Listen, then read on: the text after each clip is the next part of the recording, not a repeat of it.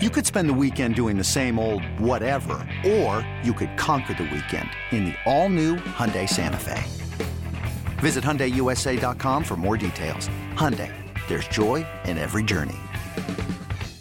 Hello and welcome once more to Country Roads Confidential. I am your host, Chris Anderson, publisher of earsports.com, the West Virginia site on the 247sports.com network. It's the postseason. Uh, West Virginia is in the midst of recruiting. Uh, coaches are out on the road visiting a lot of top recruits. They're trying to get kids on campus, they're trying to get kids signed. Meanwhile, the current roster is finishing up school. They are taking final exams in the next few days, finishing out the semester, and then getting started on off-season workouts. For the first time in a few years, West Virginia is not involved in a bowl game, not involved in the postseason. Um, but that doesn't mean it's not busy. And, you know, that extends to a lot of people, not just people on the football team, uh, because we got special guests today. Someone who has been, uh, been uh, in the spotlight in the middle of college football, representing West Virginia on national television. We welcome Mr. Tyler Gordon, who won the Dr. Pepper uh, halftime competition for was it a hundred thousand uh, dollars tuition, Tyler? Yes, it was. Uh, how are you doing today? I'm doing well. How are you? Not bad. Uh, Good. For first off, let's let's start with you. Let, us talk about you for a minute. I want to hear a, a, little bit more about you. I I mentioned that you are at West Virginia. You are an alumni. For those who don't know, or not, well, I guess undergrad. Did you go to undergrad at West Virginia as well? No, I didn't. I actually went to Concord University, which is in the southern part of the state. Uh, Very familiar with it. I'm both from. of my both of my parents actually went to Concord uh, way back in the oh, day. Wow. Um, Small but you are now at WVU Law. Uh, you went on as a uh, West Virginia. I would say uh, weren't afraid to show your fandom at the end there. A little trust the climb at the end. Is that right? Yeah, absolutely. No, I'm not not not ashamed of it at all. You know, uh, I just wanted to uh to try to get our name out there a little bit more. Well, tell me about yourself. Are you from West Virginia? Are you have you been a WVU fan before you went to law school there? Yeah, so I'm from Beckley, West Virginia, actually, which is in the southern part of the state, about two and a half hours south of Morgantown. I've been born and raised in West Virginia. Grew up a West Virginia fan. Um, my dad is a die-hard Mountaineer. Uh, I remember, you know, sitting out in the in the car listening to broadcasts of games that weren't televised, even as a kid. And um, so, yeah, I, just, I grew up coming up here to Morgantown to to watch the Mountaineers. Uh, it's been awesome having student student tickets up here the last few years, and uh, I, yeah, I'm just excited for the for the future and what I think Neal Brown's going to be able to do for the program. Uh, we're going to get into that in a little bit, but the, this Dr Pepper tuition challenge. How does?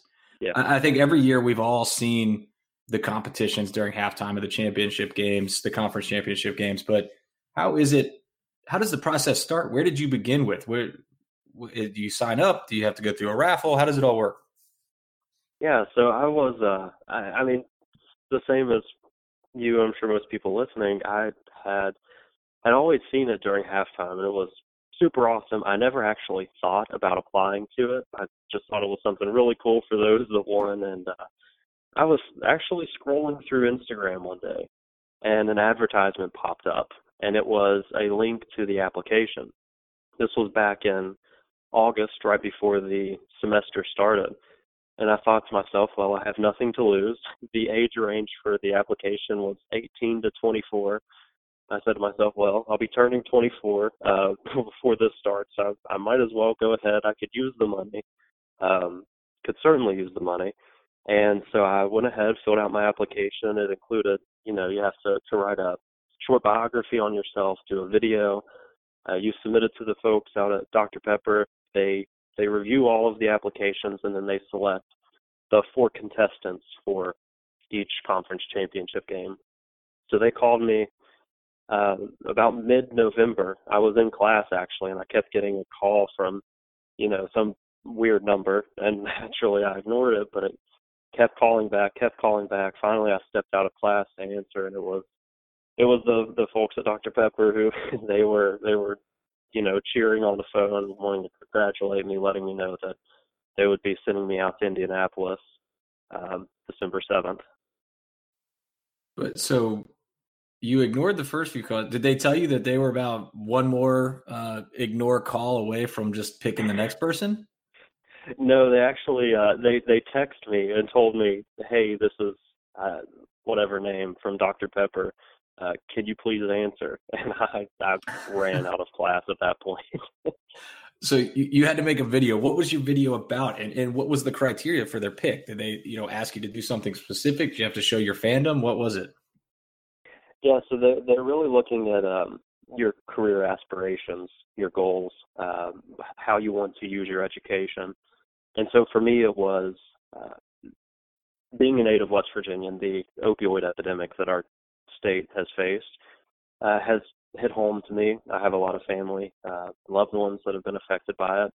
And so I, I really want to serve in the U.S. Attorney's Office one day, hopefully to make a difference and to combat the opioid epidemic that we have and so that that's kind of what I based my video around, and I think that that kind of struck a chord with them, and they, I believe that that's kind of what what led to picking me, and it was it's really just based on your career aspirations and uh, what you want to do with your education. That's awesome. That is a great cause. I'm glad you're you're taking up the charge on that. Um, leading up to the event. So you when was it that you found out? How, what was the time frame between when you found out and when you actually had to go compete? Yeah so i can't remember the exact date. It was it was right around mid-november. It was the week before thanksgiving break. And oh so, so that wasn't long at all between no no. No it definitely wasn't. Um so you had uh, what a week or so week two maybe two weeks week and a half to get ready. What? How did you get ready? What? What were you practicing? They said on the on the television broadcast that uh, you and your competitor had been, uh, you know, practicing a bunch. How, what was that practice?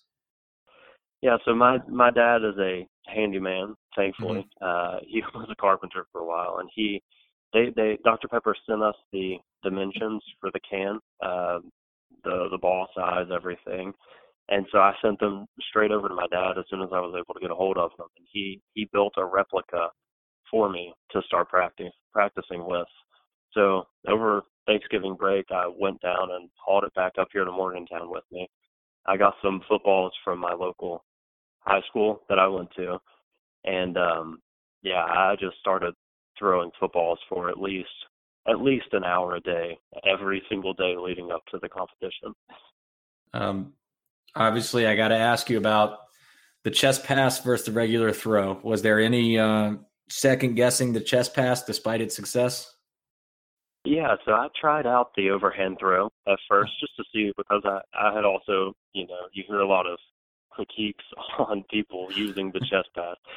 Um, critiques is a nice word, I think, but uh, yeah, I, I tried out the overhand throw and it was it, it honestly it just takes too much time even if you're accurate with it, um, there's I wouldn't have been able to get off. You know, I think I got off around 23 balls. That's about what I was averaging, and I wouldn't have been able to get that off with an overhand throw. So it's really about you know just trying to get off as many as you can and be that be as accurate as you can. It's a numbers game. I the, like the it. chest pass did that. yeah. So uh, your competitor, yeah, his name's slipping my mind, but did you talk to him beforehand? You talk a little trash beforehand, or talk a little trash after? yeah. So, uh, so his name is Marcus, and uh, he, he goes to the University of Oklahoma. Uh, we spent the entire weekend together. So we flew into Indianapolis on Thursday. Uh, we we were with one another I mean, almost every hour of the day uh, leading up to that competition, and so we really got to know one another. Um, I would say there was there was a sense of awkwardness at first because you know we're all, we're here to compete against one another for a hundred thousand dollars. Of course, there's you know the competitive nature kicks in, but um, no, I would say by the end of it, you know, we were pretty good friends, and uh, you know I wanted nothing but the best for him too. As it got started, how nervous were you? Did it did it kick in, or did adrenaline kind of take over? Um, I think that everyone else was more nervous than I was. Actually, I will say that once I uh, jogged up to the to the barrel, I was standing there. The referee was uh, congratulating us, and then he he started the countdown. And whenever he started at five, I immediately I realized my, my legs were basically numb. I looked down at my hand that was hovering over the balls, and it was you know it was shaking uncontrollably basically. And there for a split second, I was yeah I was a little bit nervous. Uh, wasn't sure if I'd even be able to pick up a football, but thankfully once I once I started, it was kind of just muscle memory kicking in. So you said you got 23 balls off. Uh, I believe the counter said 20, although uh, I might argue that that number 20 might have got off after the after the whistle, but it didn't matter because I, I, think Marcus had 17. Is that about what you were doing during practice? Yeah, I was averaging right around 19, I would say, uh-huh. during practice. So for 20, um, I was doing pretty good. Uh, and the, the the record they told us was 21. So I was I knew that if I could get close to 20, I should be all right. And so that's kind of what I was aiming for. And during the preliminary round, because there were four of us originally, and the top two advanced to the game on Saturday. And during the preliminary round, I also threw 20. So I guess I was just kind of staying consistent with that number. Oh wait, did I I didn't know that. So there was a preliminary, like you, the there were four people oh, that had to compete first before you could even get on the field on TV. Right. Yeah. So there were oh. four of us through. We went over to the stadium on Friday, uh, and the the four of us through. It was around noon on Friday, uh-huh. and yeah. So I ended up getting first during the preliminary round, um, and Marcus came in second. He actually went through a few tiebreakers to get to get second place, but yeah, so we had to do it on Friday, and then the top two advanced to the game on Saturday. Wow, I didn't know that. That was a little. what do they call that in the wrestling in the old days? A dark match that they don't even show on TV. You don't know what's going yeah, on. um, right. Yeah. So at the end, you, you know, you you you finish it off with your acceptance speech with a trust the climb. As yeah did anybody from the school uh, reach out to you beforehand or since? What what's been going on after you you know you dropped the trust the climb for the television audience?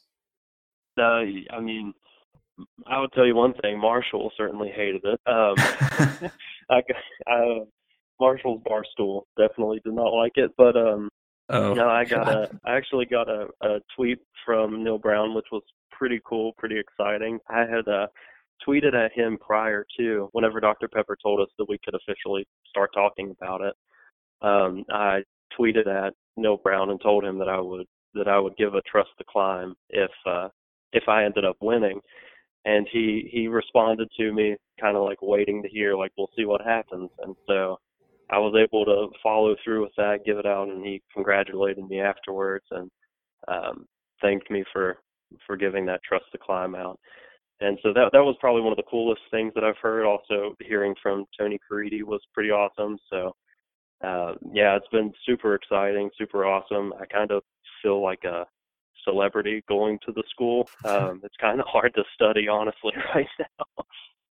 So, so, does that mean eh, are you using this opportunity to announce uh, your intentions to enter the quarterback competition this spring? Is that what you're about to tell us?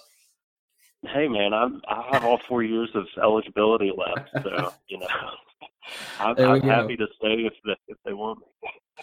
Um, speaking of, let's let's let's look at those next four years. Uh, you said you've been following Mountaineer football all your life. You, you, are trusting the climb. How do you think? Well, for, before we look at the next four, let's look back at this year. How do you think yeah. this year, the way it came out? Uh, what do you think? What, what are your thoughts? Yeah, so I mean, it was it was obviously a bit frustrating um, at first, but you know, you have to to accept that that's just kind of the, this is a re- rebuilding right now, so that's just the way it's going to be.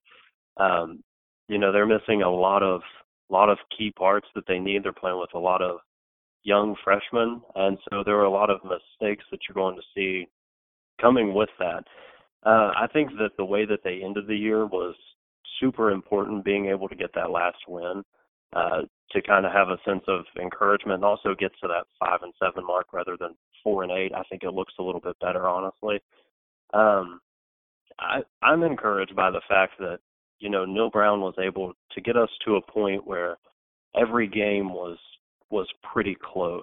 Um, you know, I think that once he gets that talent in there and is able to implement the offense that he wants to implement, once we get a running game going, we're really going to be able to start to see a difference and kind of get over that that hump. Um, one of the biggest differences for me was noticing, you know, we're not a high-powered, uh, we're not going to score score 50 points a game type of offense, and that that was an adjustment certainly. But uh, I loved the the new look on defense with Vic Koenning. Uh, you know, they they really looked great. And I think that going forward, once we get that run game established, it's going to make all the difference in the world. So, what are your expectations heading into 2020? What kind of record, or at least type, pardon me, type of season do you need to see in order to keep trusting the climb? Yes, I think we definitely need to get uh, bowl game eligible uh, at the very least, and I, I, I trust that we'll get to that point. I also want to be realistic at the same time. I think a eight and four season is realistic. Uh, hoping for a nine nine nine and three season, if not better. Uh, but but I think that Neal Brown will be able to get us to that point, uh, bowl game eligibility at, at the very least. If you are, if you were head coach, yeah. this was our debate. this was our debate all year long. Mike and I okay. went back and forth on it. Obviously, a ton of fans did. What would your moves have been in the quarterback situation this season? Putting you on the spot for a hot take. Yeah, so I think I would I would have went with Doege uh, early on. Uh, I think once that Iowa State game, uh, whenever Austin Kendall went out, I think that Doege should have came in at that point and probably probably taken over uh, from there on. Uh, Doege was able to make the throw when we needed the throw, you know, which is what we saw in the the TCU game. No, he didn't didn't have a great game, but he was able to make the throw when we needed the throw. And there were a lot of opportunities that we had, especially in that Texas Tech game. If we would have had that one back, uh, we probably would be bowl eligible because there were so many points left on the field with just underthrown balls. Uh, with Sam James streaking down and you know just a ball and he needed to get five more yards down the field or come back five more yards. And so I think I think Doege would have been able to make those throws in order to to get that game and make us bowl eligible. I would have probably started him uh, once Austin Kendall went out in that Iowa State game and let him take over from there. Do you follow recruiting at all? Yeah, I try to follow it as much as I can. Um, yeah. I was going. To, I'm going to ask. Was going to ask if there's anybody in particular in this class that you're really excited about. If you, if you followed it closely enough, because I know you know obviously some people like to just wait till everybody gets on campus before they really start following. But then there are a ton that enjoy you know learning about the future before they even get there. So if you are familiar with it, is there anybody in particular yeah. in this class that you're excited to see? Yeah, I'm excited to see Garrett Greene. Um, you know, I, I'm excited to see the battle that they have uh, at quarterback. I, I don't necessarily expect him to come in and win the job, um, but him being a Tallahassee kid, I think it would be pretty cool for him to, if he if he got to start start out the season against Florida State next year, that would be pretty awesome to see. I know uh, I was able to tweet a question out to him and ask him who he compared himself to most uh, a college quarterback, and, and he compared himself to to Baker Mayfield and Trace McSorley from Penn State, and it was interesting because he compared himself to you know an undersized guy that feels like he has a lot to prove. And I think that being able to have that chip on your shoulder coming into a game is, and being able to uh, have the mentality that you're you're going to work hard to get to where you need to be, that blue collar ethic. That's a lot of what we stand for here at WVU. And so I'm really excited to see what he does going forward. Well, Tyler, I think that'll wrap it up uh, for this podcast. I, I, really appreciate you coming on. Uh, congratulations on the big win, and uh, thank you, you know, for representing the university and the state uh, so well and taking on such a great cause like like fighting this opioid crisis. Yeah, absolutely, and to God be the glory, man. This was an answered prayer, and I want to thank Him from the bottom of my heart for this. All right. Thanks for coming on. And to all our listeners out there, be sure to get back to earsports.com uh, for more podcasts, more written word. Uh, we'll have more recruiting updates over the weekend with more official visitors for West Virginia. I am Chris Anderson. Thanks for listening. CBS Sunday after the equalizer. You collect rewards, right? This is how I make my living. It's the season finale Everyone's looking for something. Of Tracker. You strong swimmer? So so. So so. Oh, so so's okay. Justin Hartley stars. How you survive, you make quick, smart decisions and you never let panic take the wheel. Sounds cool. It is cool, actually. Very cool. Tracker, CBS season finale Sunday after the equalizer on CBS and streaming on Paramount Plus.